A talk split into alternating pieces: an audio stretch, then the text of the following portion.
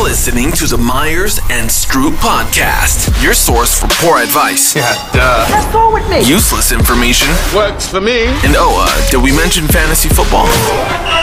With your hosts, Nate Myers and Tony Stroot.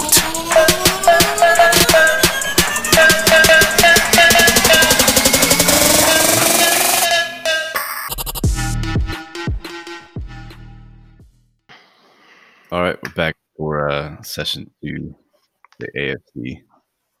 We got myself, uh, co-partner, uh, the, the man, the myth, the legend, Tony Stroot. I wish you could see what he looks like in this podcast. Um, It's for imagine the best that you can. handlebars. Yeah, yeah, handlebars and somebody that stuck their finger in a light socket. And so, what's yeah, what's Doc from uh, Back to the Future? That's uh, kind of like a hillbilly Doc. Um, Hey, It's a compliment, Tony. I, I, I looked I looked up the last time that I got a haircut. I looked at my credit card statements. It was March sixth, so I'm coming up on six months now.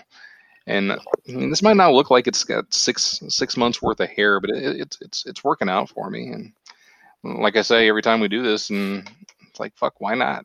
I, I don't get too many chances to to grow my my hair out and look like a complete dipshit. So uh, I'm I'm taking full advantage of this opportunity. Mission accomplished. We've got, I guess, I guess would be uh, we'd be failing everybody if we didn't say we had Andrew on the podcast with us. Obviously, that's the uh, the accent you hear in the background. Um, Happy, happy hump day, guys.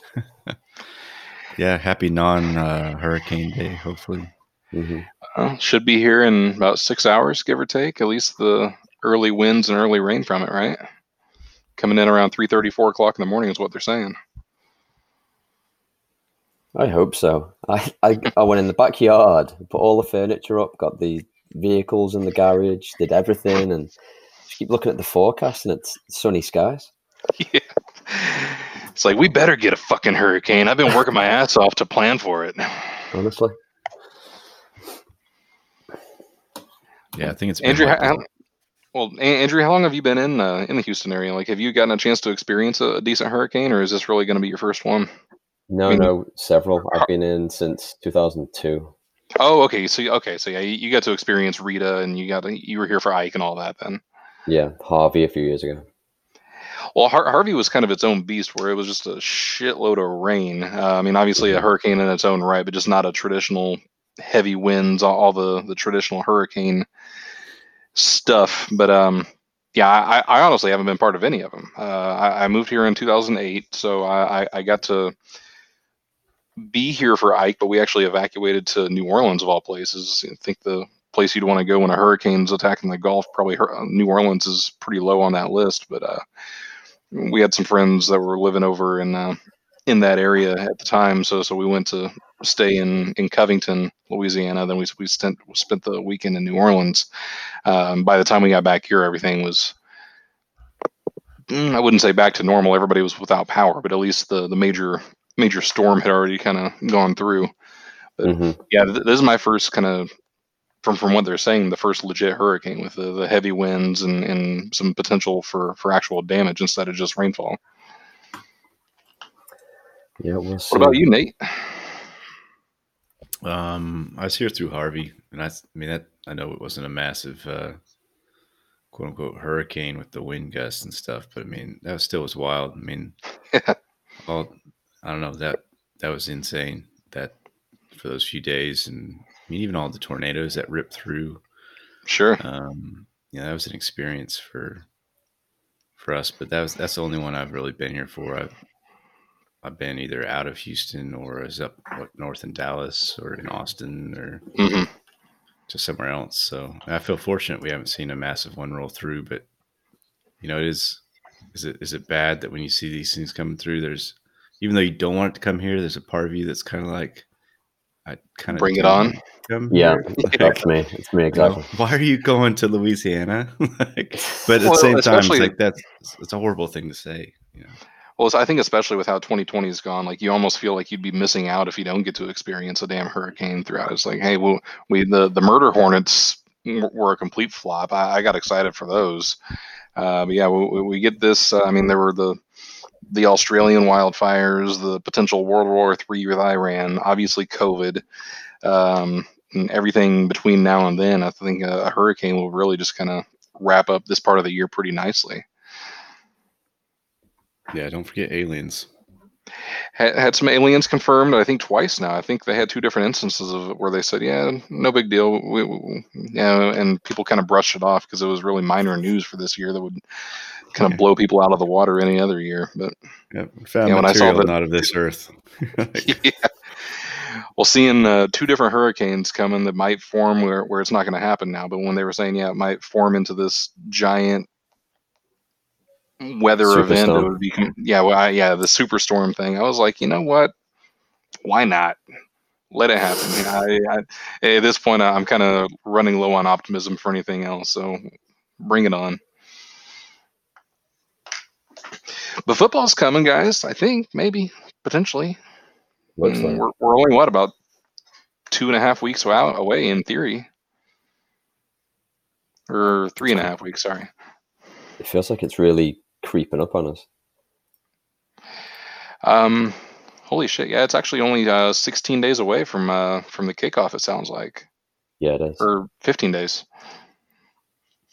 No, I have a few more, a few more drafts coming up. You know, a couple actually this weekend, and it's just those those kind of snuck up to me too. Just you know, some of these more just the season long, you know, just a keeper league and Mhm. some of the more basic, not more of a redraft format, but uh, you know, those are it's coming up. It is looking real. I'm curious to see how this all plays in with just as college starts kicking off too. And I mean, it seems like everything's heading the right direction. So Yeah, I saw uh, Miami are going to have, I think, 13,000 fans. So that's the second team I've seen. They're going to have fans for opening game, them and Kansas City. Yeah, most of them are sticking to that like 20 to 25 percent number uh, of capacity of their stadiums, um, and that's probably a I wouldn't say it's a safe number, but it's probably a, a fair number that we can start with, and then you can build on that depending on how good or bad it goes. But it's a it's a good starting point. Uh, I know in terms of fantasy, a lot of people are still really kind of gun shy. They, they don't really want to pull that trigger just yet. They're they're either skeptical the season's not going to happen, or they think they're going to jinx it by signing up for a fantasy football league. But I, I know that a lot of the the single season leagues we wanted to get planned, and we'll talk about those, I guess, at the end of the broadcast. But I know a lot of those leagues, people are still hesitant to sign up. So I, I've got a lot of leagues that I was hopefully going to draft. I think the first one we had scheduled is this uh, this upcoming Sunday, uh, our first guillotine league, and mm, we're still struggling to get even one full league signed up because a lot of people are thinking, oh, it's not going to happen. It's not worth it. I don't want to commit my time and effort to even putting my name on the spreadsheet. But mm, everything's trending toward a, a season happening. Uh, I mean, I can't promise that it's still going to be going on as scheduled uh, come October and November, but right now it looks like everything's going to start on time and uh, mm, all the teams are on board and ready to go. So as we get closer, hopefully a few more people start to get that confidence that they need to to get back into that fantasy life. But uh, I don't know what to do beyond that. Yeah, I'm, I'm really hoping that league fills because I'm, uh, like we've discussed before, that was one of my favourite leagues from last year. So um, I'm hoping that over the next 48 hours, there'll be a bit of a rush to get in. If you don't put Mike Boone on your team, I'm going to be tremendously disappointed. I might. It, well, you've got rid of that uh, IR slot. So it would have been perfect place for, for Mike Boone to sit on my team. So we're talking about the AFC uh, AFC teams this this week, right? Correct. That's uh, that's what I've got on the agenda. Just to uh, close out our team review. We did the NFC last week. Um, before we dip into that, and start picking teams. Um, do you guys want to talk about anything that's currently happening? At like we said pre-pod, um, we saw that David Montgomery went down earlier today, and it looked like a worst case scenario kind of injury. And then as the day rolled on, it was he slipped. It's a groin strain. We don't know how significant it's going to be. He might be ready for week one, so it's it's kind of up in the air. But first name that popped into my head was Devonta Freeman. As there'll be any running back injury this season, that his name will be the first one that comes up.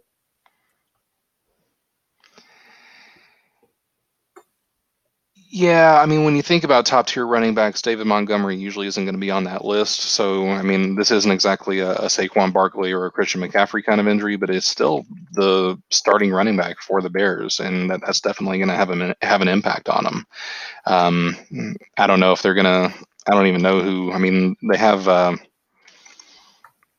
Tarik Cohen. That's it. Yeah, yeah, yeah, Cohen, but he's more of that kind of scat back, pass down back. I don't know if they have a, a true running back to, to take over for Montgomery um, to take care of those first and second down carries. I mean, it looks like their roster consider, consists of Artavis Pierce and Ryan Nall. I've never even heard of either guy, so yeah, I don't know if they're going to try to force Cohen into that uh, that starting running back role, or if they're going to look to sign a free agent. But um, either way, I think we all agreed last week that the Bears aren't exactly going to be one of those top tier playoff teams this year, so they, they might just let it go and uh, work toward the future and just let just ease uh, Montgomery back into it instead of trying to force him back this year when they're probably not going to be playing for a whole lot more than uh, than a good draft pick in 2021 anyway.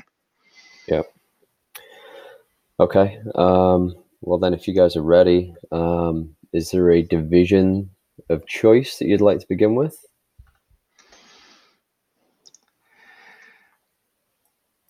Hmm. Come on, Doc. well, I'm a fan of the AFC South, and I know Nate is a fan of the AFC West. So I think let's save those toward the end. Um, sure. I think the AFC East is going to be kind of a dumpster fire. So I, would like to start with them if you guys are fine with that. Go ahead. Let's do it. Well, at the top, um, far from a uh, impressive record. I've only got them as the four seed in the AFC playoffs is the Buffalo Bills, and that's kind of by default. Uh, they're the the Patriots are probably going to challenge them. We'll talk about them next, but uh, I think the Bills are probably going to win that division, nine and seven. Uh, they added Stefon Diggs uh, as another weapon for for Josh Allen. Um, they don't have any true superstars at running back. Uh, Devin Singletary, that they, they drafted a guy this year. I can't even think of his name. Uh, they've got a solid defense, pretty good offense, and with the Jets and the Dolphins in in that division, I think that's four wins right there, and probably split with the Patriots for five. Um, so I've got the Bills winning that division and finishing the season at, at nine and seven. Also for for posterity here, they play the AFC West and the NFC West, so that's a pretty tough schedule outside of their division. I uh, I've also got them at nine and seven. Um, the running back they drafted was Zach Moss, and that's right. I know that ev- everyone gets you know the nice player updates at this time of the year from the media saying, "Oh, this guy looks stronger than ever. This guy's in the best shape of his life." but there's been a lot of positive reports on him so far. Um, so the one-two punch of him and Singletary could be interesting. Um, and then adding Stefon Diggs to that wide receiver core with uh, with John Brown obviously helps. Um, I can see a lot of fancy points coming from this team for sure. And where did you say you you said nine and seven? Nine and seven also, and I've got them winning the division too. Okay. Yeah, I, I like Buffalo. I like Josh. I like Josh Allen. Um, he's just he's good on the ground and he makes things happen, and that defense helps support him. So I think adding more weapons to him, and then a, a slightly weaker division even though I mean, like you said, Tony, everybody's a bit of a wild card right now. I mean, I wouldn't say they're a, a dumpster fire, but it's definitely a bunch of wild cards. We still know what we're going to get at a lot of these teams. Um, but I, I agree. I, I also think that Buffalo is probably going to win that division, uh, but I'm going to have them one game up at 10 and 6. Righty.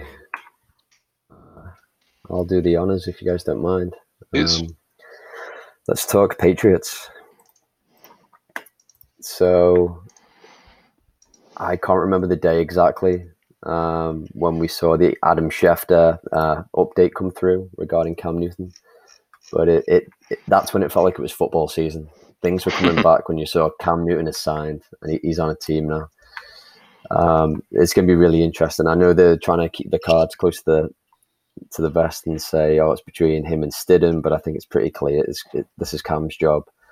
Um, and it's just going to be interesting to see the Patriots play a different style to I've ever seen since I've been playing fantasy football and, and watching the game. So um, it's not going to be that conservative approach anymore. It should be something a little bit different. Um, as far as the running backs go, they signed Lamar Miller uh, because there's injury concerns, I believe, with Sony Michel. Mm-hmm. But they've they've also got, you know, there's always a plethora of running backs there. James White will be the pass catching back. Rex Burkhead always seems to come in and steal a few touchdowns um, when you don't want him to because no one ever starts him. and then uh, wide receiver, I can imagine that Edelman will be lent on. And Keel Harry should step up in his second year, being in the system. And then players like Sanu can put up uh, points one in every four or five weeks or so. And yeah, I, I think they, they're going to be pretty good this year, to be honest. Uh, a lot better than the the projections were before Cam came in. So I've got them uh, eight and eight. Yeah, I think a, a, tie, a quarterback can really make or break your team. I mean, that's obviously the most important position in, in the NFL. So going from Jarrett Stidham to former MVP from uh, I believe four years ago, five years ago, Cam Newton, uh, gigantic upgrade uh, agreed on all points running backs wide receivers uh, tight end we didn't mention because it's kind of a, a wild card to keep using the term. Uh, they drafted two more guys. It's far from gronkowski and aaron hernandez from about a decade ago. Uh, but they took uh, devin asiasi and uh, i believe dalton keene in something like the third and fourth or maybe the fourth and fifth rounds of the um, of the the nfl draft this year. And I mean, rookie tight ends very typically don't uh, amount to a whole lot in their first season. So maybe we're not going to see much from them anyway. But uh, I'm at least curious to see if if Belichick tries to to make that happen. I know that he's a big fan of of utilizing the tight ends when they can play. So that should at least uh, add another layer of complexity to a to an offense that's uh, far from predictable in in uh, New England there but yeah, I've also got the the same record, same prediction, everything uh, top to bottom, uh, eight and eight, and second in in the AFC East. Yeah, they've they've got the players. They've got a proven quarterback, or at least he's proven in the past, and they've got Bill Belichick. I mean, he's he's made so much happen with a lot less, um, which maybe makes me question my my statement of saying Buffalo's going to win uh, the division. But uh, I I just wonder if Cam can stay healthy, if he can throw the ball accurately. Um, I, I'm sure Belichick's going to create some sort of masterful plan that works around him and his talents and his skill set. And if it doesn't work, he has one ready to go first hit him. So, but I'm gonna I'm gonna say nine and seven for. I'm gonna say they take a step back. Well, I've got a question for both you guys. Do you think uh, Belichick is going to kind of let him run wild like um, like um, Ron Rivera did in Carolina, or do you think he's going to have a more conservative approach and, and make him kind of stay in that pocket and, and do those dump offs and short throws uh, like Brady was so uh, so accustomed to? I I think they'll mix it up. I think both of those. Um, I think they'd be dumb if they just restricted him and tried to make him into a Brady. There's so much more to his game. But also, then there's the risk of injury, obviously, if he starts running all over the place and throwing right. himself around. Um, the thing that I'm interested in is Brady's going to want to ball out at Tampa to prove that he doesn't need Belichick. And Belichick's going to want to have a good record this year mm-hmm. to prove that he didn't need Brady. So it's it's going to be it's going to be pretty interesting. So uh, I think they'll they'll utilize Cam's talents.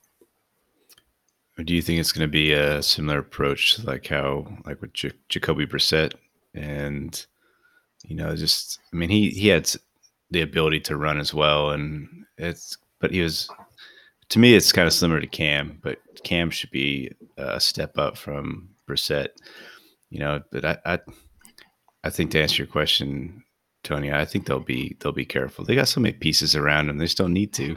I mean, that's just what what's the point of risking it? That's I, I kind of agree mm-hmm. with you, Andrew. It's just it wouldn't make sense for them to to just run, let them run wild, and for what reason? You know, what, if, what purpose? If, if I remember rightly, that the first game that Brissett played for New England, when uh, was it Brady went down, the quarterback, it was against the Houston Texans on a short week, a Thursday night game. They beat the Texans, and I'm fairly certain he scored like a 50 yard rushing touchdown himself, Brissett. Mhm. So they changed they changed the playbook in a couple of days for him. Well, well, that was the year that uh, the Brady was suspended for the first four games, right? And that was it wasn't uh, the Brady went down; it was um, uh, Garoppolo went down.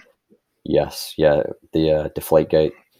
hmm So yeah, the uh, Texans playing against at the time the the Patriots uh, third string running back, who again is capable of being a starter on probably 15 or 20 NFL teams right now, but yeah, the, the third best quarterback on the team back then uh, was still lit up the Texans for just a a crazy game because that's what Brissett can do in that kind of offense with that kind of uh, that kind of play package. Yep. So who's going third? Who's going fourth? You got the Dolphins or the Jets next? Jets, Jets, Jets, Jets. Um, I don't think that there wasn't very many uh, significant upgrades. I think to the Jets this year. Um, you know, if you want to include Breshad Perriman as somebody that adds some significant value or depth to your roster, um, you know, you lose some speed at wide receiver. Your running back gets a little bit older in Le'Veon Bell. Um, you have a quarterback that still he had flashes of of greatness, I think, last year, and then he had he had the moment. What was it last year when he had what, what was it the the illness he had from kissing probably a couple dudes? Um, yeah, I- I- I know meningitis. Is that what he was? It, was it meningitis that he had? No, No, meningitis can kill you. Um, he had Oh, he had the kissing disease. That's what it was. Okay. Mono, Like mono, mononucleosis. we should we should not have looked that up and should have just figured it out for the rest of the show. Just guessed every single disease and illness possible. I mean, so I, I I do think Sam Darnold. I think he's going to be a, a good quarterback. I think. I mean, he, last year was I think a challenging year for him, um, but losing some weapons, I think that that hurts him. They didn't really draft very heavy in terms of pieces. I mean, Denzel Mims. I think he'll be he'll be somebody that'll be able to step up uh, in the wide receiver point. And but again, these rookies are question marks.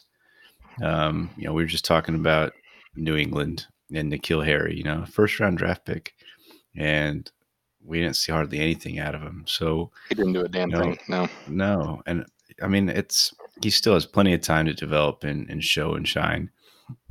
But uh, you know, I look at this team and I, I feel like, you know, between the quarterback, the wide receiver, their defense, it's almost the same team to me as last year. They just kind of recycled some players. Um, so I'm I'm just gonna say maybe they maybe they take a step up and go to eight and eight. Um, but I I don't really see them making much uh much headway from where they were at seven and nine last year.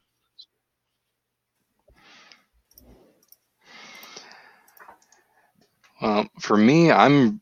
I think there's a lot to talk about with the Jets. I, I don't like them to, to start that off, but uh, there, there's a lot of kind of worth discussing items. I mean, Sam Darnold originally, the, the Jets wanted to trade up, so they went from the sixth pick in 2017. They traded with the uh, the Colts to move, move up three spots so they can get Darnold. Gave away their own sixth round, their sixth overall pick, and also three second round picks, which so far has been a huge huge bounty for the Colts. Uh, and so far, it really hasn't amounted to a whole hell of a lot for uh, for the Jets. Darnold looks like a bottom third quarterback. Uh, he might continue to develop, but after two seasons, not much. Um, at running back, yeah, Le'Veon is going into his. He has seven years of experience. Um, who knows what's going to happen with him this year? Uh, they've also got Frank Gore, but these guys, um, obviously Frank Gore is 85 years old, but even Le'Veon is way past his his prime as a running back. Uh, they, drafted uh, La'Mical Perine and um just another just a guy kind of running backs. Uh, I, I really do think that Breshad Perriman's kind of interesting because he has six years of experience. I mean, he was drafted as a first round pick by the Ravens um, back in about 2014, I want to say. And nobody ever heard of him. Uh, I remember drafting him in the fifth or sixth round of a couple of fantasy drafts in like 2015, 2016, thinking this is his year. He's finally going to break out. And it never happened. It wasn't until he got onto that Bucs team last year that he finally at least was able to show off what he was capable of doing. Uh, before that, he couldn't even crack a, a, roster, crack an NFL roster to actually get on the field. Um, so now that he's showing off what he can do, maybe that means he's going to get more opportunities on this team without a true kind of number one. I mean, there's 10 o'clock.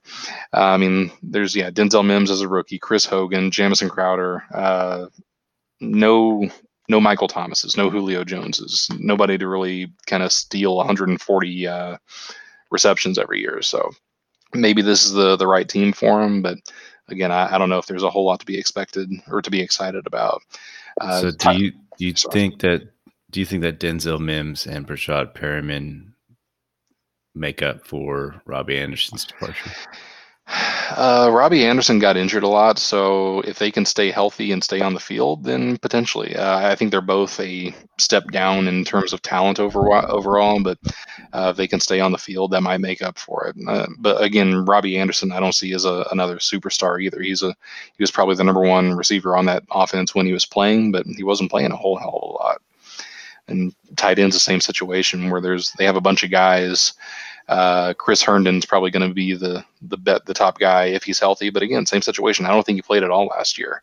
Um, he had flashes of brilliance. Him and Ryan Griffin with the, previously with the Texans. If they can stay on the field, they can make plays. But I don't have much confidence that any of them will. Um, my record is more indicative of skepticism than optimism or hope. Uh, I've only got them as a five five and eleven team in 2020 that is optimistic compared to me. um, I'm just looking at the roster. They've got Joe Flacco at backup quarterback. I'm not sure if anyone was aware of that. Uh, and then bringing in Frank Gore, it's just, I understand that he's a good locker room guy, he's professional, uh, good leader for the young guys, but yeah, I just, I don't know where they're going, honestly. They're very limited. They've got Chris Hogan now on the roster as well. It's just, the wide receiver called Jamison Crowder, Chris Hogan, Breshad Perriman, those three guys, I mean, are they cracking the top two wide receivers and anyone else's mm-hmm. team, really? Um, Ryan Griffin did well last year, but with Chris Herndon back, he should be the one, the focal point tight end, I think. And I don't know. I, I feel like they're going to be playing from behind a lot, uh, which is going to be tough for Darnold. I can see a lot of interceptions for him. Um, if they go to Joe Flacco, then I, I, I, don't know what direction this team's going. But yeah, I've got them uh, four and twelve.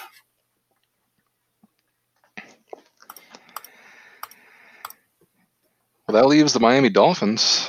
Uh, I guess I'll go first if you guys don't mind. Uh, yep. Tua is obviously the, the the one that everybody's excited about, and so far he wasn't doing a whole hell of a lot in, in practice early on, but I, I heard that he's um, kind of stepped it up in the past couple of weeks. So uh, again, this time of the year, everybody is always optimistic. They think, yeah, they're throwing the ball out of the stadium. That they're every, they're catching everything you throw to them. That they're, they're, breaking all the tackles and they're they're making all the stops.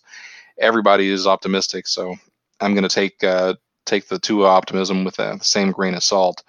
Um, but hey, it's the first time they've been excited about a quarterback in a long time. Uh, I mean, poor Josh Rosen, I don't think is ever going to find an NFL team that actually wants him to start. Uh, so that poor guy's got a lot of work to do, and they also still have Ryan Fitzpatrick, who's probably going to start the season until Tua is ready. But uh, quarterback as Tua as the starter whenever that happens, it, will be fun to watch. If nothing else, I don't know if it's going to be a, a successful offense that he runs, but it, it's sure as hell going to be exciting to to see what he can do. But the, the Dolphins are another one of those teams where they just have a whole bunch of parts without any real leaders. I mean, uh, Matt Breida can be solid, but he's not exactly a, a top 10 running back. Kalen Ballage, Jordan, Jordan Howard, these kind of guys that are solid players, but far from the ones that you want to start on your fantasy football team and certainly not your, your NFL team. Um, when it comes to running backs, kind of the same situation. I mean, they have a whole bunch of players, but far not not the ones that you got to say I've got to have that guy. I mean, there's the DeVante Parkers, the Jakeem Grants, Preston Williams, Chester Rogers, uh, a lot of guys that'll probably put up some plays, but that's not exactly going to do a whole lot of work for you. They did. This team is one of the more notable teams in terms of uh, players to opt out. Uh, both Allen Hurns and Albert Wilson, two of their top three, top four wide receivers, uh, have both decided to to sit out for for 2020 um, as part of the the COVID concerns. So. Not sure what's going to happen there as far as their impact. Again, they have a whole bunch of other wide receivers that are a slight step down, but it's far from a, a gigantic uh, setback. Then tight ends again, Mike Gesicki probably going to be their starter. Then uh, guys like Adam Shaheen, nobody's going to be all that uh, fearful of on on opposing defenses. Uh, like the Bills, I've got them as another five and eleven team, not doing a whole hell of a lot, but they're also not exactly the the Washington football team or the Jags that are going to be at that two and 14, three and 13 kind of dumpster fire rocker. So five and 11 for the Dolphins.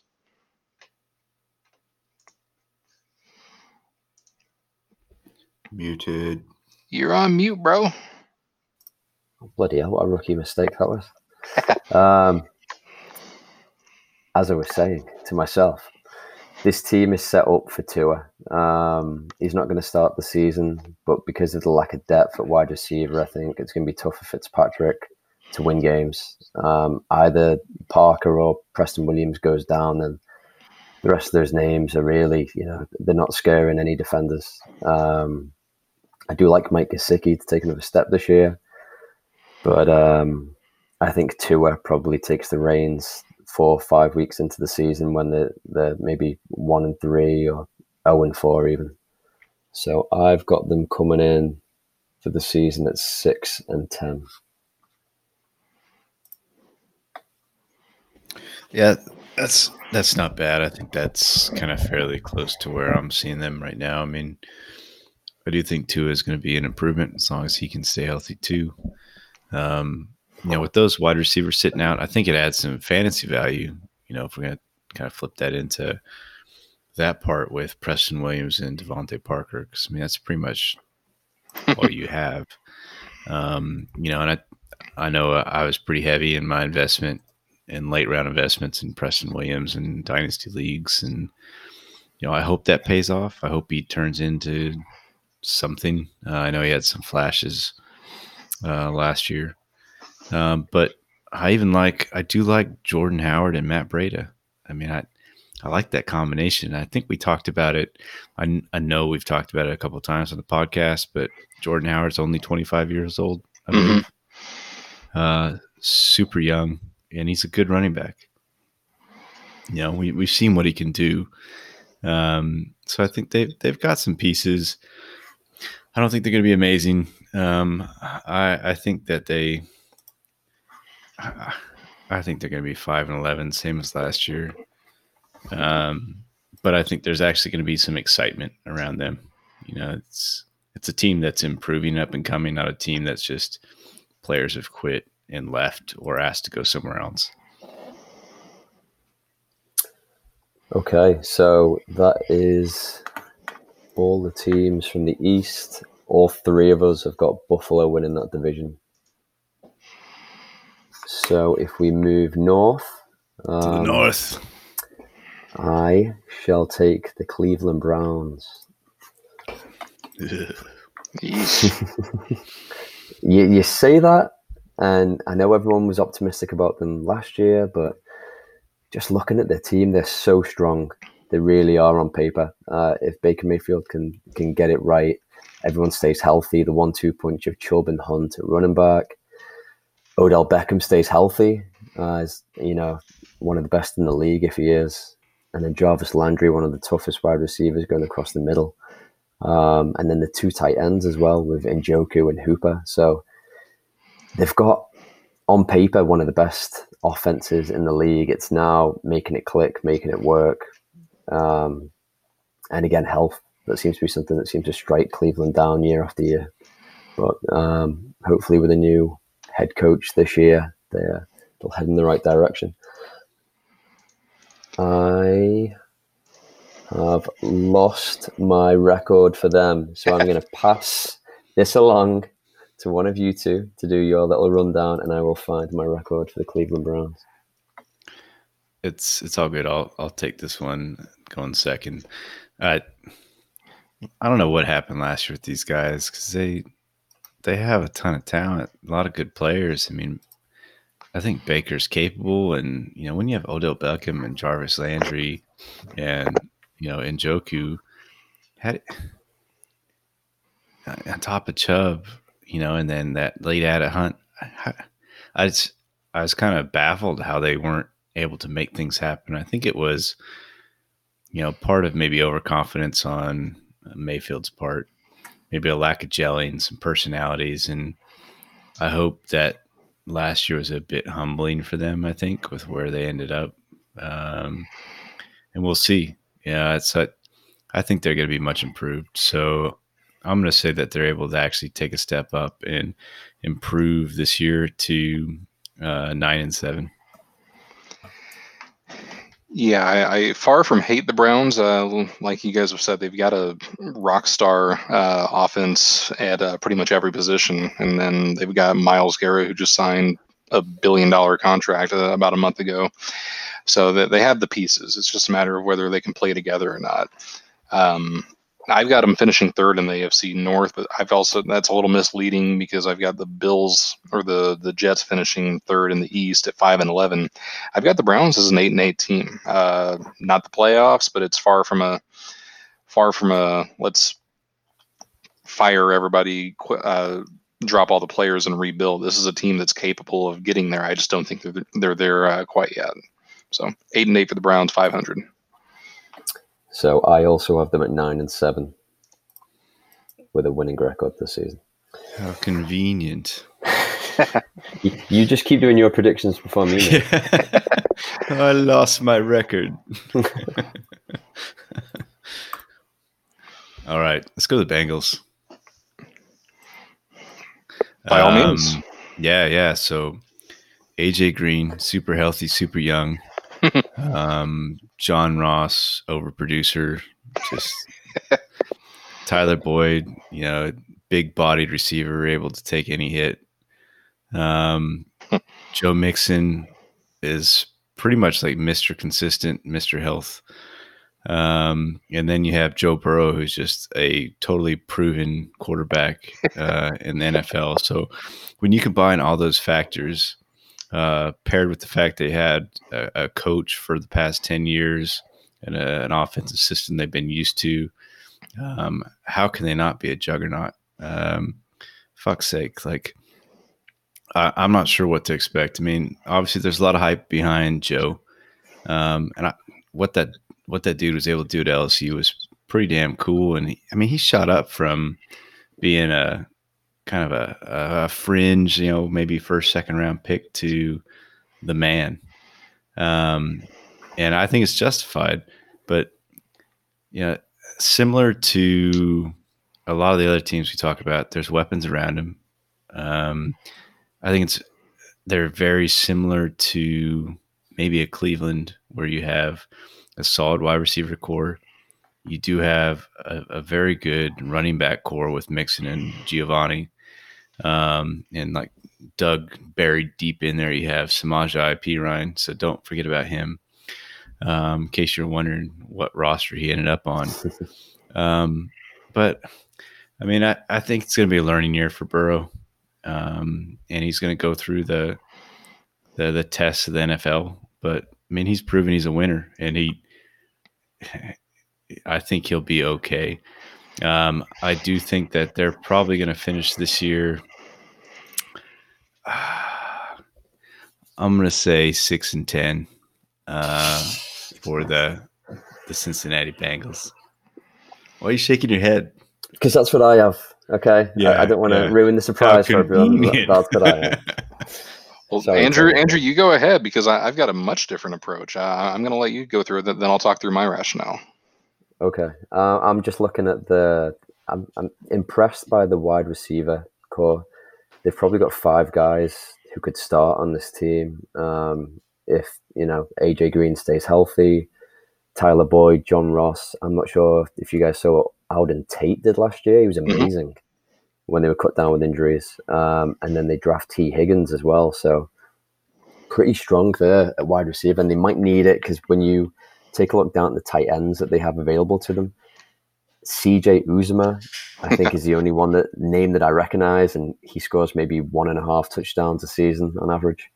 Um, the running backs, you know, it's, it's the same old guys, who it's been for the last couple of years. So, could Joe Burrow spark something in this offense? Probably. Um, I, I, could see four wide receiver sets and um, them just going for it. But yeah, I've got them in a six and ten record as well. I think I'm a little more optimistic. One because of Burrow. I, I went from a who the hell is this guy?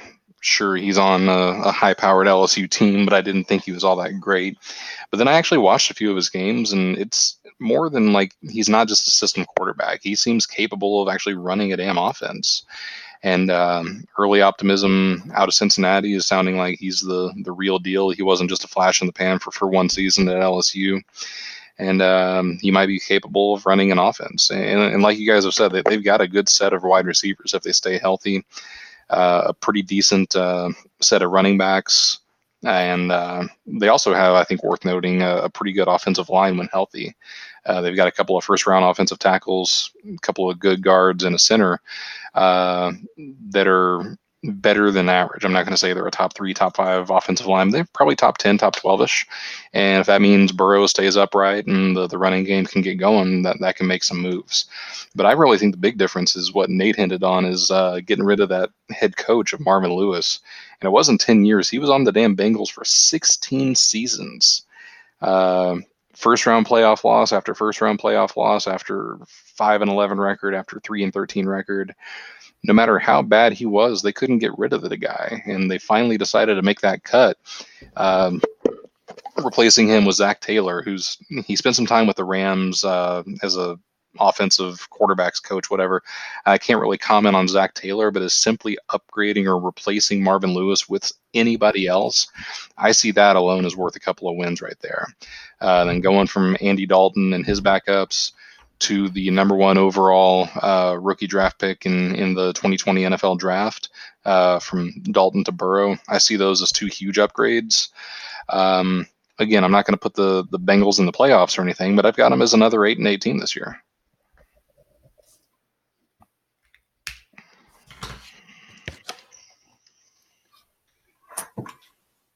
All right, Tony.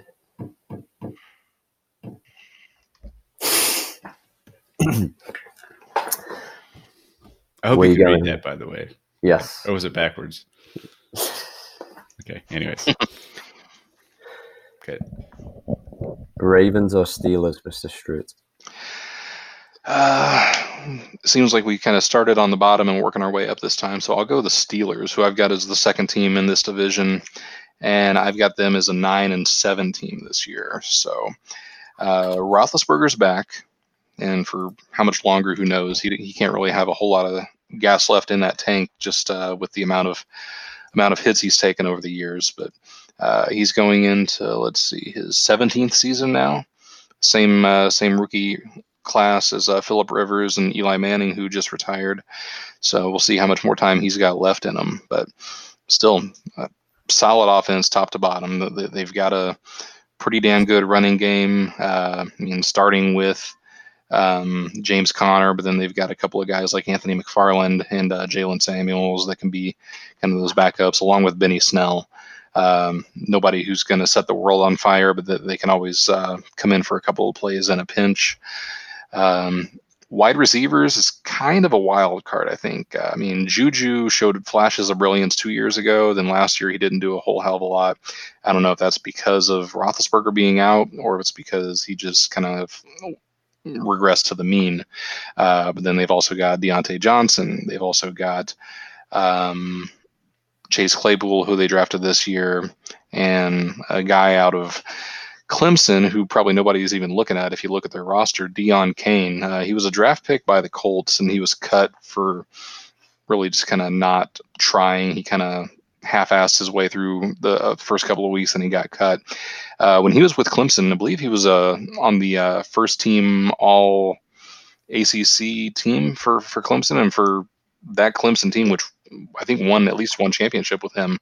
Uh, he's got all the talent in the world. 6'2", 200 pound wide receiver. He, has got the size uh, of one of those superstar wide receivers and the talent. It really just comes down to effort. So I don't know if the, the Steelers are a team that's going to get that out of him, but I think he's at least a name to kind of keep keep your eye on as far as your final pick in your in your draft, or maybe even just a, a waiver a waiver guy to have uh, have on your watch list. But he's a guy that if he gets opportunities on that team, I think he can he can produce. So uh, I've got the Steelers second in the division with a record of nine and seven. Okay, um, I like them this year. Um, I think last year they it, it, all went downhill when Ben went down. Um, I, I hold that as the reason behind Juju really failing. He was drafted so high as well, let quite a few people down. But Ben is a wide receiver's best friend. Um, always puts up points with them, so I can see him getting the most out of Diontae Johnson, Juju, and James Washington, and any of the rookies or, or even Deon Cain coming behind. But two strong tight ends as well, and Ebron and Vance McDonald. So there's not too many faces on the offense that he needs to get familiar with. It's it's pretty much the same guys that have been there the last two years at least. So he had a training camp with them last year. Um, so I've got the Steelers coming in at ten and six. So has anybody actually heard any reports on how Ben is actually throwing right now? Saw a video. Saw a video of him. Well, it's a video. Saw a video of him throw, throwing the ball today, and it was like anyone else in the league. It, it, there's a lot of fire fire behind it. That that's my only question is you know what what he went through is I mean that's a pretty significant injury for a, quarterback because um, he had Tommy John surgery, didn't he? It was something with the elbow, it may have been Tommy John, yeah. You know, and maybe you can confirm that while I'm talking, but uh, you know, it's a significant injury even for uh, obviously a pitcher, you know, and playing professionally. So coming back from something like that, I know it's a it's a challenging injury, and with his age, uh, Tony, were you able to confirm in this short period of time? Yeah, I'm, I'm seeing elbow injury. I'm not seeing Tommy John, but yeah, I, I think the the important part of when it happened uh, is a big part. It happened in, pardon me, happened in September of 2019 versus say mm. Christmas of 2019. That gave him an extra couple of months to fully recover from that. So almost a year later, he's been said he's pretty much good to go now. He made a full recovery instead of yeah. having to rush back into it like it would be if this happened in the playoffs or, or toward the end of the season. Well, we'll see. Because I mean, that he's been a tank, you know, through his entire career, and he's he's he's played really beat up for a lot of his seasons. So, you know, as long as his arm strength, I think, is where it needs to be, and he's actually had some time, I think, for the rest of his body to heal up, uh, which I think is necessary is much needed. Um, I just I think every single time that that guy takes a hit, we're all going to be waiting for him not to get up, um, and that's what the season of the Steelers is going to revolve around. Because I mean, as much as I, I want to say that you know Mason Rudolph is a man because he's uh, uh, OSU Cowboy, um, you know we saw what he was able to do, um, and it's just they do have some good weapons. You know, we know what James Conner can do. Uh, I want to see what Anthony McFarland adds to the mix in terms of you know a little bit of firepower and speed. Um, and they've got a great wide receiving core. Um, and you know, Mike Tomlin's a good coach. I think he'll he'll pull all these guys together. Um, but it all revolves around Ben and his health. And the second that dude goes down, the Steelers are done. Um, so I'm I'm going to be optimistic and think that he'll he'll be able to stay healthy, um, and I think they'll be able to to move to to ten and six.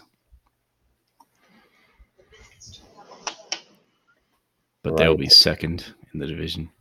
Yes, same for me also.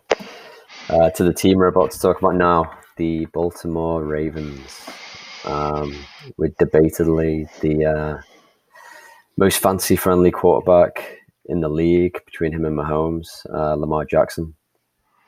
Um, surprised a lot of people last year that he was a sleeper pick, I guess, for quite a few experts, and just kind of blew a whole bunch of records away with everything he did.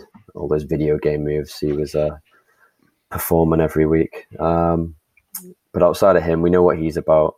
He's special. So if he stays healthy, um, he should be able to guide them with little to, to no personnel around him.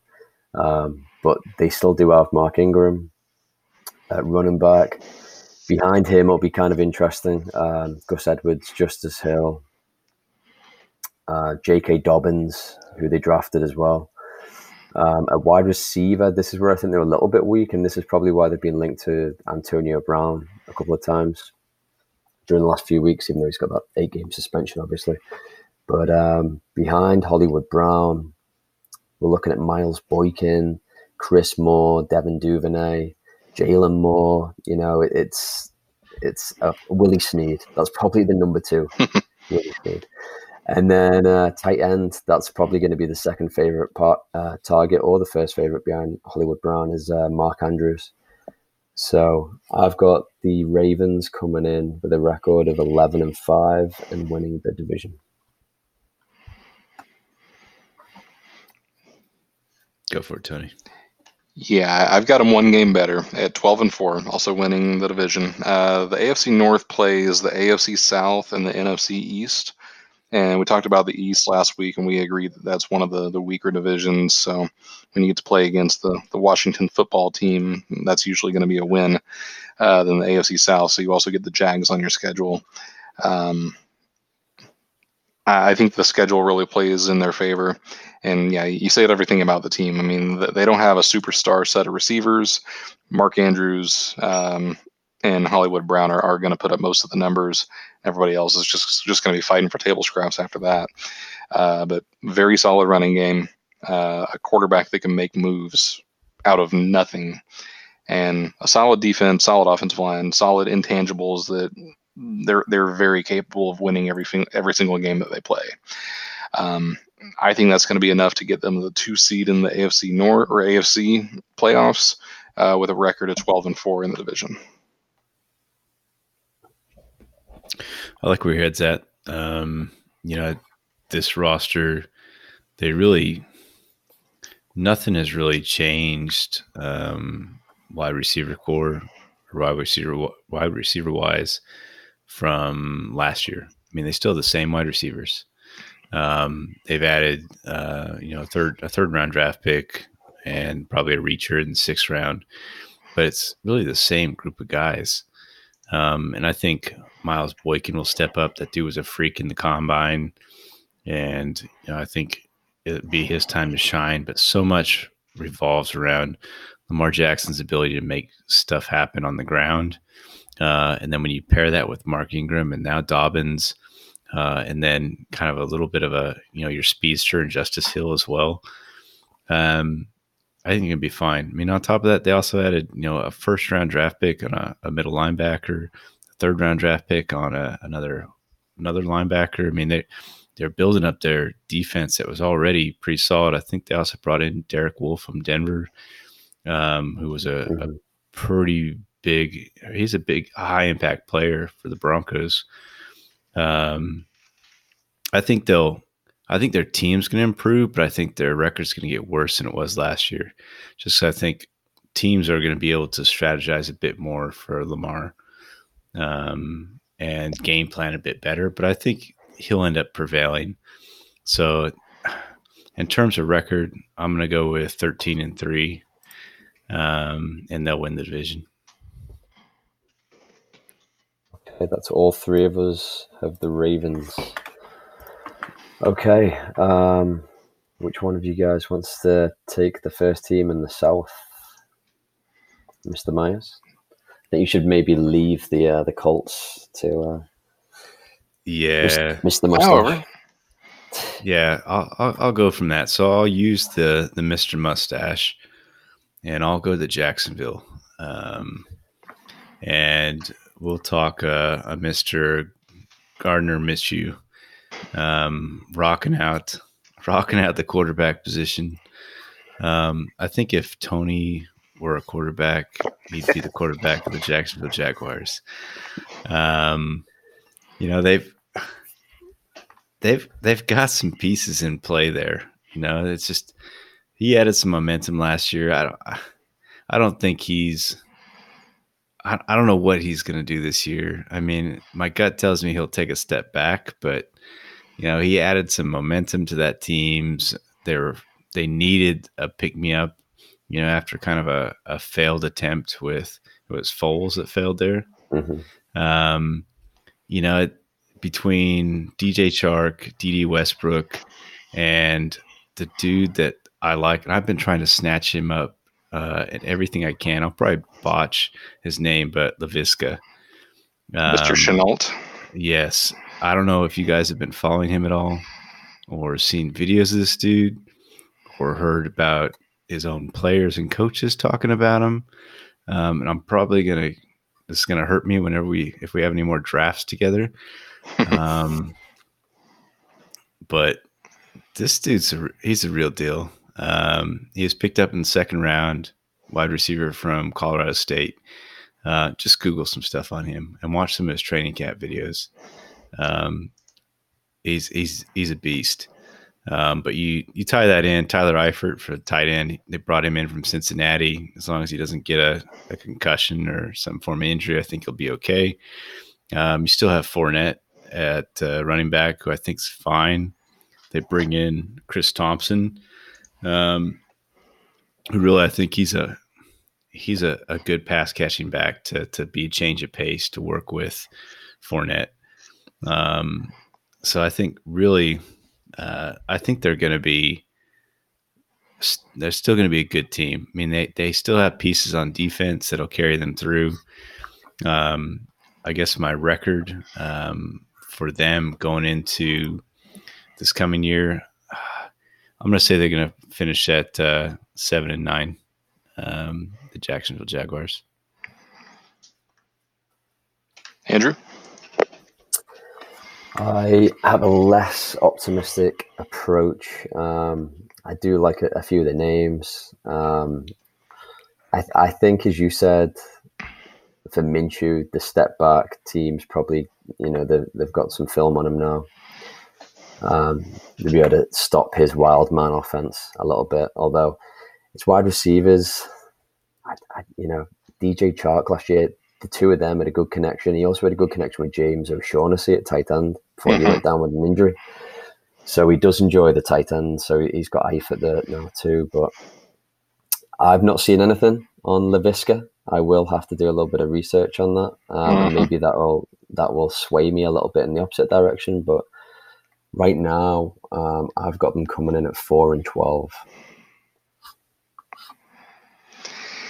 Yeah, I uh, I have even less optimism for for the Jags. Uh, I mean, th- there's a lot of variables that can go into deciding how a team's going to do. I mean, there's the the talent, there's the coaching, there's the the defense, the offensive line, the, the quality of the receivers. I think another one is effort or maybe desire. And uh, this team just has never played outside of one year, which was I think 2017 when they actually were one quarter away from going to the Super Bowl. Um, aside from that one fluke year where they they almost beat the Patriots in the AFC uh, Championship game, uh, this has been a absolute sh- just trash garbage team uh, for the better part of the last 15 years. And I don't see it as a team that has a true leader. I mean, Gardner Minshew, cool guy. He sounds like he's a lot of fun. Uh, I don't know if he's really a, a proven leader uh, of that team uh, that coaching bro, tree. Bro, hey, really, bro? I, hey, I'm I'm loving this uh, this this uh, stash he's got going on. That's what I'm going to talk about here in a second. But I don't see that as a team that really has the desire to compete. Uh, I've got them as a two and fourteen team. I think they're going to be at the bottom of the barrel in the AFC this year. However, I think from a fantasy perspective, I, I think they're going to put up some numbers. Uh, certain players, Chark especially, uh, what I really like is the the new promotion that was that came out just yesterday. I, I think I posted on on Slack about it. Um, if you draft Gardner Minshew in the first round of your fantasy draft, you can screenshot that with a certain hashtag on Twitter, the Bud Light Minshew draft, and you can get entered for a drawing for a $20 prepaid gift card to purchase one case of Bud Light, which I think is kind of cool. If you want to tank your entire season by drafting Gardner Minshew in the first round, you at least might get 20 bucks out of it. So if you're in a uh, playing for fun kind of draft, uh, that can be a, at least an excuse. And the other issue is if you, I don't, I don't think you have to draft him in the first round for this part. Uh, just if you have him on your team and you start him uh, and and you win your championship league, uh, or you win your fantasy football league, um, you can get Bud Light for a year, uh, which is 12 cases of Bud Light. So I guess they think you're gonna finish about one one case per per month or about one can per day. Um, that one might be a little more manageable, I think, to to draft Gardner Gardner Minshew on your team, stash him on your bench. If he ends up being a, a decent running a decent quarterback, then he might be your starter. And uh, if you end up starting him at the end, then you can win 12 cases of Bud Light. I don't know if that's if they're only giving away one prize or if they're giving away a whole bunch of them, but uh, I got a feeling in some of my my leagues I might try to keep them on my roster just for the opportunity to to do that. So, but yeah, all things considered, though, I think that's a bad team. I don't think they're going to win a whole lot of games in the NFL, but I think they're uh, some of their fantasy guys are going to put up some good stats. But yeah, all things considered, I've got them as a two and fourteen team in the 2020 season, which is really not too far away from how they've done more years than not in the past decade. So if you have him on your bench all season, you play him week 16 in your league final to try and win the year's worth of Bud Light or whatever, it's versus Chicago, who could also be playing for nothing at that point. That's uh that can be a good team to play against. Yeah. Good stats there. I appreciate that. Yeah. Okay, so uh, Jags are finishing third, or Jags are finishing fourth in the division. Uh, I'm going to go ahead and jump up to my team since since I know you wanted to, to get my feedback there. Uh, don't have them winning the division. I do have the Colts though as a nine and seven team, finishing second in the division, uh, just ahead of the Texans, one game and the one one game behind the Titans. Talk about the numbers with the other teams. I've got the Colts as a nine and seven team, and I would love to be more optimistic on him, but I just can't do it. I mean, Philip Rivers it sounds like he's going to be an okay quarterback. Uh, but like we said before, with the same draft class as Ben Roethlisberger, drafted in 2004, uh, the guy's getting up there in age. He's got more kids than I've got fingers. Um, his throwing motion, if you're not familiar with it, is fucking horrendous. Uh, Nate, you've probably watched him a whole lot, being an AFC AFC West team's fan. So you know that he has that little sidearm crap. It looks like he's kind of pushing the ball more than he's actually throwing it. Um, it works for him. I mean, he's gotten tens of thousands of, yards with that throwing motion, but I, I, really can't get used to it. No matter how many times I've seen him in practice here, it's just obscure. Uh, but good set of receivers. Um, nobody special. I mean, T.Y. Hilton, I love. He's been on the team for eight years now. He's great, but I don't think he's going to be the, the, the top tier kind of guy. Um, they just drafted Michael Pittman at the top of the second round. Uh, they also have Parris Campbell, who they took in the second round of last year. He actually just got in a car crash yesterday, so I think he's. We're all waiting to see what's going to go on with that. Uh, running game, I think, is actually going to be really good. Um, I think we all know how the Colts' offensive line is one of the top three or top four in the NFL. Uh, Mack, who's already been solid, then they added Jonathan Taylor uh, out of Wisconsin in the second round of the draft this year. I think that's going to be a fantastic one-two punch. But the fact that it's a one-two punch instead of a bell cow is not going to be great for fantasy purposes. But I think real NFL yardage, I think that's going to amount to a whole lot of um, whole lot of productivity. Um, tight ends, nobody to write home about. Uh, they've got a couple of players, nobody that's probably going to be starting on, on your fantasy team. Okay defense, uh, a lot of players that I love, but I don't think they're going to really be a, a, top 10 team in terms of uh, defense as far as yardage allowed or points allowed. Um, I want to be more optimistic on them, but until they get a real young, promising quarterback, I, I just can't get behind Philip Rivers. Maybe that's me, but I'm just not seeing it. I've got him as a nine and seventeen this season, though. I like them a little bit more than you do, and I feel like your fanhood, if that's a word, might be or reverse jinx, maybe could be something could to that be. degree. Um, I, I like them if they're healthy. Ty is huge for them. Obviously, uh, we saw last year when he tried to rush back and he just wasn't right. He'd come in for like ten snaps a game and he'd walk off the field all frustrated. Um, I had him on a few teams, so I, I had to witness that. Um, but I do like the pieces that they brought in with Pittman and uh, Jonathan Taylor. I don't think he starts a season at running back. I think they give the job to Mack first, just out of loyalty, but he'll probably earn that job over the first few weeks of the season. Um, but just having an experienced quarterback, I think that'll make all the difference with these guys. So um, Trey Burton and Jack Doyle as well, a couple of solid tight ends. N- not a single one that you'd probably start, but both of them solid. Um, I've got the Colts coming in at ten and six. Okay, so I guess question for the, the masses: Who do you think is better, Keenan Allen or T.Y. Hilton? Mm. All What's else the age difference? just, comparable. just, just, Yeah, I- just- just I think it's about one year difference. I I think all else equal in terms of pure talent, I would say Keenan Allen's a better better receiver. Okay, so who do you think is better, Mike Williams or Parris Campbell? When healthy, Mike Williams. It's proven it, Mike Williams. Okay, who do you think is better, Travis Benjamin or Michael Pittman, the rookie? That's kind of probably a a tough question to ask. Yeah, I, I mean week week one Benjamin, but I think by midseason, I think Pittman's going to be uh, a solid uh, an Okay. improvement over him. I agree with that. Who do you think is better, Hunter Henry or Jack Doyle? Yeah, all, all these come into injury again. Hunter Henry's been been busted up most of his most of his career. So uh, again, when healthy, I think uh, Henry's a, a clear improvement. He is, but I think Doyle is Doyle is solid. He really is. I know Ebron took quite a bit from him in the last what two years, but when he's the guy, I mean Andrew Luck lent on him. Brissett was was leaning on him as well, but then obviously injuries happen when you get the amount of catches he was getting too. But I, I see where you're going with this, it, and it, I I think it's kind of tight. Do, do I'm you want to go not- to the running backs? I'm not done yet. Yeah, I'm not done yet. So Marlon Mack, obviously we have Marlon Mack and Jonathan Taylor. So do we think that, you know, the combination of Austin Ekeler and Melvin Gordon is better than Jonathan Taylor and Marlon Mack? those players alone, uh, I, I'm 100% behind you. But I think one item that you might be ignoring uh, the offensive line for the Chargers last year, I believe 30th, and uh, the Colts third. And uh, I think that can make all the a world of difference for Philip Rivers. Again, I, I don't like Rivers at all, so I, I don't want to defend him in the least. But at the same time, I think he got the hell beat out of him.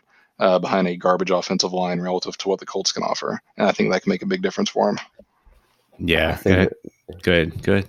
I was just going to say, I think this division's a little bit easier than the uh, the Chargers division as well. Also Um, true. Easier schedule to play with. Yeah, Yeah, I mean, I, I still think that you're taking a quarterback who, and to be honest, even though I hated him when Denver played him, I liked him just because he's, I mean, he was a mouthy competitor and he would ball out when he plays.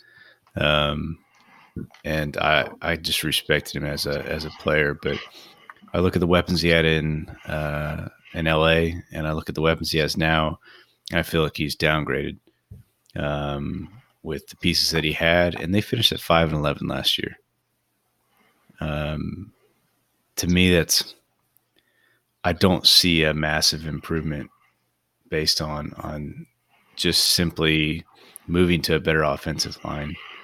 Um, so I'm going to say that you know the Colts are going to finish at uh, six and ten this year, um, and I think just Philip Rivers. I think he's just a stepping stone until they can find that true quarterback to to ascend where they hoped Andrew Luck would would be right now.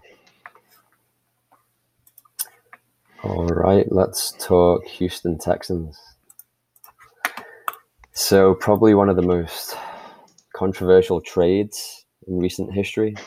um, I remember getting the alerts on my phone, and it was something to the degree of Houston Texans have traded for David Johnson. It's like, oh, okay, Cool. nice. Wasn't expecting the follow up alert, which was for DeAndre Hopkins. And uh, there's no way that you can do the math on, on the trade. But they got a second round pick out of it too. Yeah. yeah, yeah, of course. And then Stefon Diggs gets traded for a first round pick. Oh, okay. Yeah. But outside of that, if we just kind of, it's it's hard to you know dismiss. There are actually some decent guys on this offense now. Um, they're going to be a little bit more diverse. On third down, the last few years, you knew where Watson was going. Right, it was always Hopkins, double team, triple team, doesn't matter. It's always going to Hopkins. Now he's got Randall Cobb going across the middle. He's got Brandin Cooks. Um, he's got Will Fuller. He's also got Kenny Stills the biggest question mark surrounding all four of these guys is health. Um, if you can get all four of them healthy all year, which is not going to happen, then it, it, can the defense stop this offense? I don't know. Um, Will Fuller, I think, could be on a snap count limit. Um, at least I think it'd be prudent for the Texans to do that to try and conserve him a little bit and protect those hamstrings. But um, running back, I, I, really do like David Johnson. I think he's going to prove that the Cardinals were wrong in um, kind of just benching him last year and, and, putting him at third string running back um, after he came back from that ankle injury.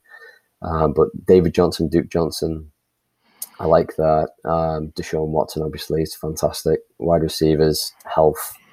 And then at tight end, it's it's anyone's game. I've heard good things about Kahale Warring, uh, Jordan Thomas and Darren Fells and Jordan Akins all would shine in different random games last year. So we'll see. Um, I kind of want Bill O'Brien fired, but it could have, it could have, this could be a master stroke as well that he's diversified the offense. So I've got them finishing seven and nine on the season, but I don't think that'll be enough for them to fire him, unfortunately.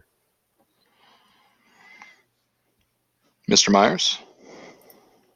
Yeah, I think if they finish seven nine, I think they will fire him. Um, but I don't think they will. I think they'll flip it. I think they'll be nine and seven. Um, you know, I, with Laremy, Laremy, Laremy Tunsil kind of solidifying that offensive line, and as long as people can stay healthy, we know what Will Fuller can do. Brandin Cooks hopefully should be able to to be at least a decent wide receiver. Um, and it's it's another team of what ifs. You know, all, a lot of these players have shined at different moments in time. It all revolves around, I think, the offensive line, and then Deshaun Watson and his ability to make plays happen. And we've seen him do it before. I mean, I I see no reason why Deshaun Watson can't be in the same category as, you know, the Lamar Jacksons, you know, of the of the league, or or what we see, you know, just with some of these quarterbacks that can ascend their team to the next level. Um, you know, he, he has he, he's proven in college, you know, what he was able to do at Clemson, um, and then what he's been able to do in the NFL. Yeah, I just I think that they'll they'll be okay this year. They're not going to be ten and six like they were. They'll be nine and seven. Um, they'll be second in the division. Um, but they'll I think they'll be okay. Um, I'm going to go right in the middle of you guys. I've got them as eight and eight, right at 500. Uh, I mean, there's nothing you've said that I that I, or you've said that I would say also. So I mean, it's solid quarterback, pretty good running game, uh, diverse set of receivers, aging defense, one of the worst offensive lines in the NFL. So. Um, Bill O'Brien is not a good general manager. I think we've all accepted that, and nobody really wants him there. But he's somehow uh, bullied his way into that position. Somehow, uh, it's kind of baffled anybody who's both a Texans fan and a Texans hater. Uh, we're all just sitting here wondering what the hell they were thinking. But um, they're going to still let him trade away a, a top three NFL wide receiver for a second round draft pick and a beaten up uh, running back who may or may, not still be good. Um, teams are going to let him. It's it's baffling to say the least, but I don't know. Maybe it'll work out for him. Maybe it won't. I like Brandin Cooks. Um, I liked him with the Saints. I liked him with the Rams. I liked him with the Patriots. Uh, I'm curious to see what he can do with uh, this team in particular, and uh, knowing that he's got a, a, lot of other pieces to that puzzle with the Will Fullers and Randall Cobbs, and uh, I mean, there's Kenny Stills on the team. There's a whole bunch of guys that they're going to be playing on the same team together for the first time. I mean, with Brandin Cooks and and David Johnson as the the two big names, along with a whole other other uh, smaller pieces like Randall Cobb, and uh, I don't know. I, I as a Colts fan who lives in Houston, I've always enjoyed Colts Texans games, and I obviously root against the Texans. And while I'm far from going to be a, a Texans fan this year, I'm at least excited to see kind of what they could do, um, especially in a year where I'm not all that optimistic on the Colts anyway. I'm almost hoping for them to do a little worse and get a better draft pick. Um, I don't see the Texans as a as a playoff team, but I think they're going to be one of those same middle of the road uh, eight and eight teams this year.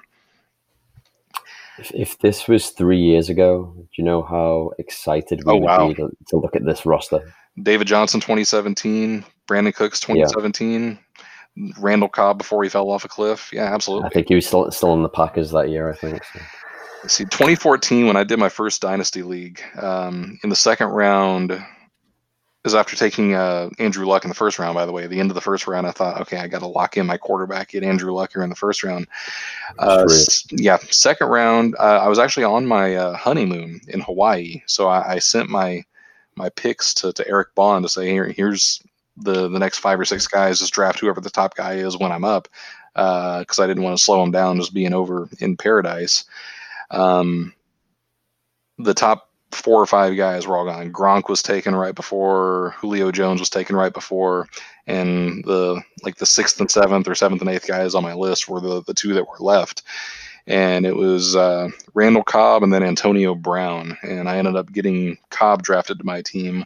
Then Eric took uh, took uh, Antonio Brown one pick after me. So up until this last year, I would have been like, this is the worst pick I've ever could have made. Uh, this last year, I'm like, okay, it's not that bad anymore, but it definitely, uh, definitely set my team back a while. So, but I've always had kind of a soft spot for Randall Cobb back in 2013, 2014, 2015. He was a solid, solid running back until Davante Adams really kind of took over that Packers offense uh, from the wide receiver standpoint. So, I mean, he's he's ten years in the in the league now. He's going into his eleventh season. So again, he's far from a, uh, a spring chicken, but he, he's got the talent. He's got the ability. Uh, so uh, again, he'll, he'll get another team after going to Dallas last year. He'll get a chance to see what he can um, he can do on this Texans team. It'd be interesting. Uh, Nate, do you want to take us to Tennessee? Yeah, sure. So I don't know. I think Tennessee was a surprise last year um, with whatever they with what they were able to pull together. Um, I think mainly what they were able to do in terms of being able to to make it to the playoffs, and you know, Derrick Henry went from kind of being a not sure what he can do to slight disappointment to holy hell Superstar. um, what do I need to do to get him on my team? and you know, it's I I don't know what just simply changing the quarterback to Tannehill and you know adding some life into that system. Um, I was I was real surprised uh, that that's what they were able to do. Um, I don't know. I mean, I I don't know how they weren't able to make that happen with Mariota. Um, maybe it's just all about a different level of leadership or the offensive system with Vrabel or just the, the ability to throw the ball versus what Mariota can do. But uh, when you look on paper, Corey Davis, AJ Brown, you know, Adam Humphries, Tannehill, Derrick Henry, you know, it, to me they're they're pretty thin. They they don't have. I mean, I think last year it was definitely a. They over. They exceeded expectations, I think, obviously, and now there's some pressure on them. And as much as I, I really do want to say that they're going to fail and be worse next year,